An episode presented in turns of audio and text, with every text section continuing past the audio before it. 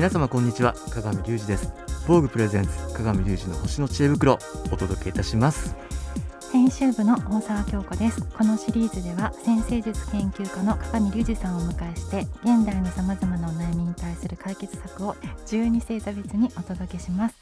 今回は防具ジャパン読者の皆様から鏡隆二さんへの質問相談を募りました。相談者の方への個人鑑定ではなく星たちからの知恵をヒントに各星座全体へのメッセージをいただければと思います。鏡隆二さんどうぞよろしくお願いいたします。よろしくお願いします。第5回目は獅子座です。43歳の方から相談をいただきました。鏡さんこんにちは。こんにちは。私はコロナ禍で外出が減りとても太りました。おお 健康面のことを考えて痩せたいのですがやる気のスイッチが入りません、うんどのようなことをきっかけにすれば良いでしょうか？よろしくお願いします。今さ両極端ですよね。あの結構そのたくさんステイホームで食べちゃうっていう方運動不足になっちゃうっていう方と、えーついでにちょっとねアルコールの量も増えちゃったっていう方もよく聞きますよ。うんうん。でそういう方と逆にうちにいるからすんごい筋トレしてとか運動してとか健康的になったっていう人と両極なんですよね。そうですよね、うん。お料理とかにこだわってそうそうそうそう。ヘルシーなライフスタイルをうん。送ってる方も、だからこの方はちょっと前者の悲しいかな前者の方になっちゃったのかな。で年齢的にも43歳っていうことなのではいちょっとねもしかするとそのステイホームだけじゃなくてはい体の体質みたいなものが変わってくる年代かもしれないですよね。ですね、うん、でね獅子座の方なのでこれ獅子座の方って両極なんですよね人に見られてないとやっぱりダメなの。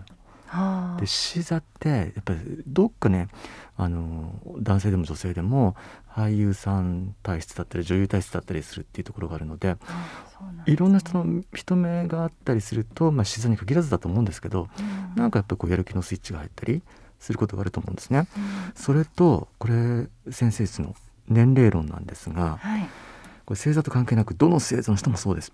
えー、大体40代の前半、まあ、半ば42歳から445歳っていうのが人生の中のね一つの大きなターニングポイントなんですよ。あでこれはいくつかいろいろ理由があるんですけど土星という星に注目したいんですね。はいで土星は太陽系を運行するのに一周ちょうど28年から29年かかるんです。うんってことは誰でも28歳から29歳の時に、まあ、土星を英語でサターンっていうんですがはいサターンリターンという、まあ、一つの、まあ、先生術という大きなターニングポイントでありあの一種のこう成人式みたいなところがあるんですね。はい。で一周半というのがちょうどこの年年代なんですよ。うん。で心理学的に言うとミドルエイジクライシスの時期でもあります。だからむあの昔の日本人ってよく言ったもんであの男性の厄年ってここでしょ。あ42歳の頃なんです。ね。うん、だからあの今まで通りやっていちゃダメよっていうサインの時期なんです、だからあのこの今の年代の方やってらっしゃるかどうかわかんないけど僕らの頃ってさなんか朝までオールとか言っちゃって。うんうんうんうん。なんか朝までこう徹夜で飲んだり騒いだりしてそのまま会社行ったり 行くような人もいたぐらい。結構多かったですよね。ねなんですよ。でだけどそういうことがそろそろできなくなってきますよっていう年代でもあるし代謝も変わってくるから。はい。だからちょうどこの方あのー、まあ、コロナだけではなくステイホームだけではなくある意味自分のライフスタイルみたいなものを見つめ直す時期ちょっとこうあのギアチェンジをする時期になってるんじゃないでしょうかね。うん。だからこれはもしかしたらあの体重が増えるっていうことでいいサインが出たってことじゃないですか。気をつける時期ですよっていう、うんうんうん、でもちろん今までねめちゃくちゃ体重が少なかったりとかうん。したらちょうどいいんだと思いますよ。はい。でだけどもしかすると、まあ、日本人ってねちょっと痩せすぎなんだよなでうん。も基本的に。でもしあの、えーお医者さんから見てちょっと気をつけろっていうようなことがあるんだとしたらここであの、えー食べ物とかそういうものをこうちょっとこう見直して、はい。えー生活サイクルを変えてくるいいタイミング。でこれ他に出なかったよ出なくてよかったですよ。あだから他のもっとねそうそうそうなるとか、あのちょっと鬱っぽくなるとか、うん。そうじゃなくて単純に体重が増えるっていうところで、はい。えーいいサインが出たと思ってうん。でここであのライフスタイルの切り替えをするっていうのが、うん。まあ基地なんではないでしょうか。ありがとうございます、はい。では今日はもう一名獅子座の方からのお悩みを。いっちゃいますか。はいごはい。紹介したいと思います、はい。えっ、と28歳の方からのお悩みです。私は3人の男の子を持つシングルマザーです。ご相談があります。子供を育てながら働くのは大変だとつくづく思うことがありました。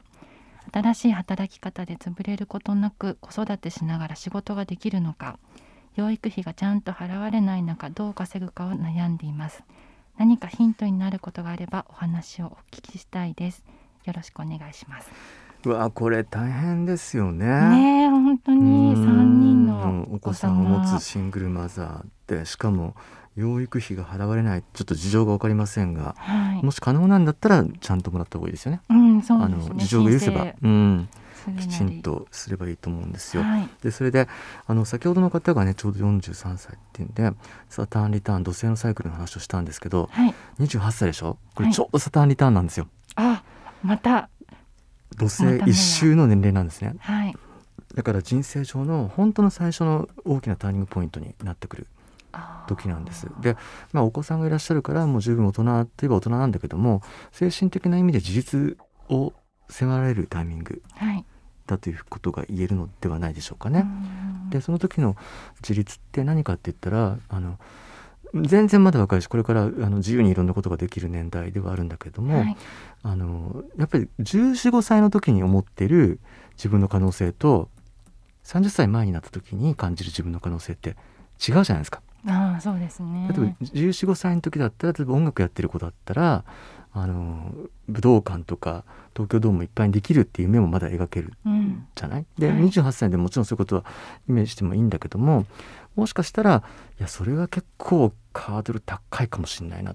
はい。でそうじゃなくてえちっちゃいライブハウスいっぱいにできればいいかなとか、うん。あるいはそういう大きいことをやってる人たちのサポートに回っても充実感があるんじゃないかなとかはい。そういうことを具体的に実あの実現可能性として考えられる年齢になってきたってことだと思うんですよ。はい。でそのためには自分があの強くなんなきゃいけなかったり弱くあいや強く出なきゃいけない時には強く出なきゃいけないっていうふうにはい。なったりあの自分のプライドとか夢だけではないある種のリアリティを生きられる年齢になってきたってことだと思うんですね。はい。で獅子座の人のあの一番の強さであり一番のもしかしたらあのウィークポイントになりかねないことっていうのはある種のプライドなんですよ。あだからあのこれやったらかっこ悪いんじゃないかとかこういうこと言ったら恥ずかしいんじゃないのかとかっていうのがストッパーになりやすいんんですよね、だからもしかしたら例えばシングルマザーで経済的に大変ってことが本当にあるんだったらはい。例えばこれ日本人獅子座だけあ獅子座だけじゃなくて日本人全般に言えるんですけどはい。公共のサービスに頼るっていうかそれを使うっていうこと頼るんじゃないですね。公共のサービスにを利用する。はい。当然の権利なのでそういうことも考えていいんじゃないでしょうかね。あのうんあのあの日本まだまだあのその辺が充実してないとは思うんだけれども、うん。あのなんて言うんでしたっけその、えー生活保護みたいなことはい。とか、あるいは、えっと、ソーシャルワーカーみたいな方とか、うんうん。そういうところとうまく連携するっていうことも視野に入れながらはい。仕事をするっていうこともいいんじゃないかな。うんうんうんあるいはそこまでいかなくてもお友達でちょっと助けてよとかはい。あるいはあの状況が許すんであればご両親とうん。か親戚とか、そういう人たちにちょっとこうあのお願いできるところはお願いしていく。あのこういうこと言ったら恥ずかしいんじゃないかなとかこういうこと言ったらなんだろうこうあの親の責任を放棄したように思われるんじゃないかなとか、はい。そういうことは考えなくていいんじゃないかなっていう気がする。うんですね。そうそう。でやっぱりその今の日本のあの社会の仕組みの一つの問題ってやっぱりその、核家族っていうかねなんかそのですね。で一人のお母さんとか一人のお父さんがあの子供たちを面倒見なきゃ全部見なきゃいけないっていう仕組みってやっぱりちょっとあの無理があると思うんですよね。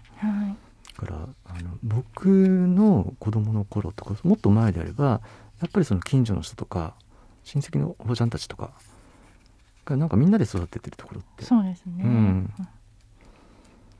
ありましたしね。そうそう。いやなんかもう懐かしいな昔。アグネス論争とかバカなことありましたよね。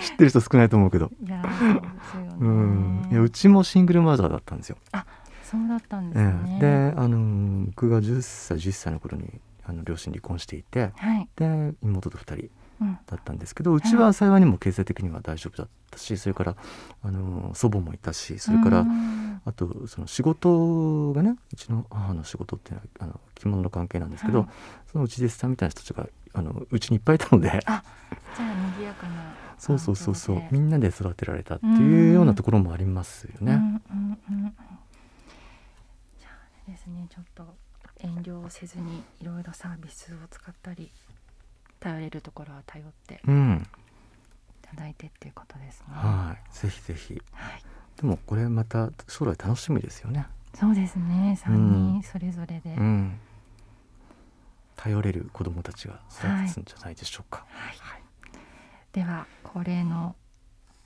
星座別のメッセージをいただきたいと獅子座の今年なんですけど獅子座から見てちょうど反対側の星座に星が入ってくるんですねいくつか。なので自分から見たパートナーとかあの対人関係の位置なんですよだからいろんな人間関係が広がってくる暗示がまずあります。でその中からこの人かなと思う人をちょっと選んでみるのもいいしでもし今年新しい人が出会ってなんかこの人かなと思う人が出てきたらその人は長いお付き合いになるかもしれません。なので是非ちょっと、えー、身の回りの人間関係あなたの人生のステージに登ってくるいろんな登場人物たちをちょっとじっくり観察してみるのはどうでしょうかね。ありがとうございます。はい、ありがとうございます。はい、今回は鏡隆二さんに獅子座の方へのメッセージをいただきました。鏡隆二さん、ありがとうございました。ありがとうございました。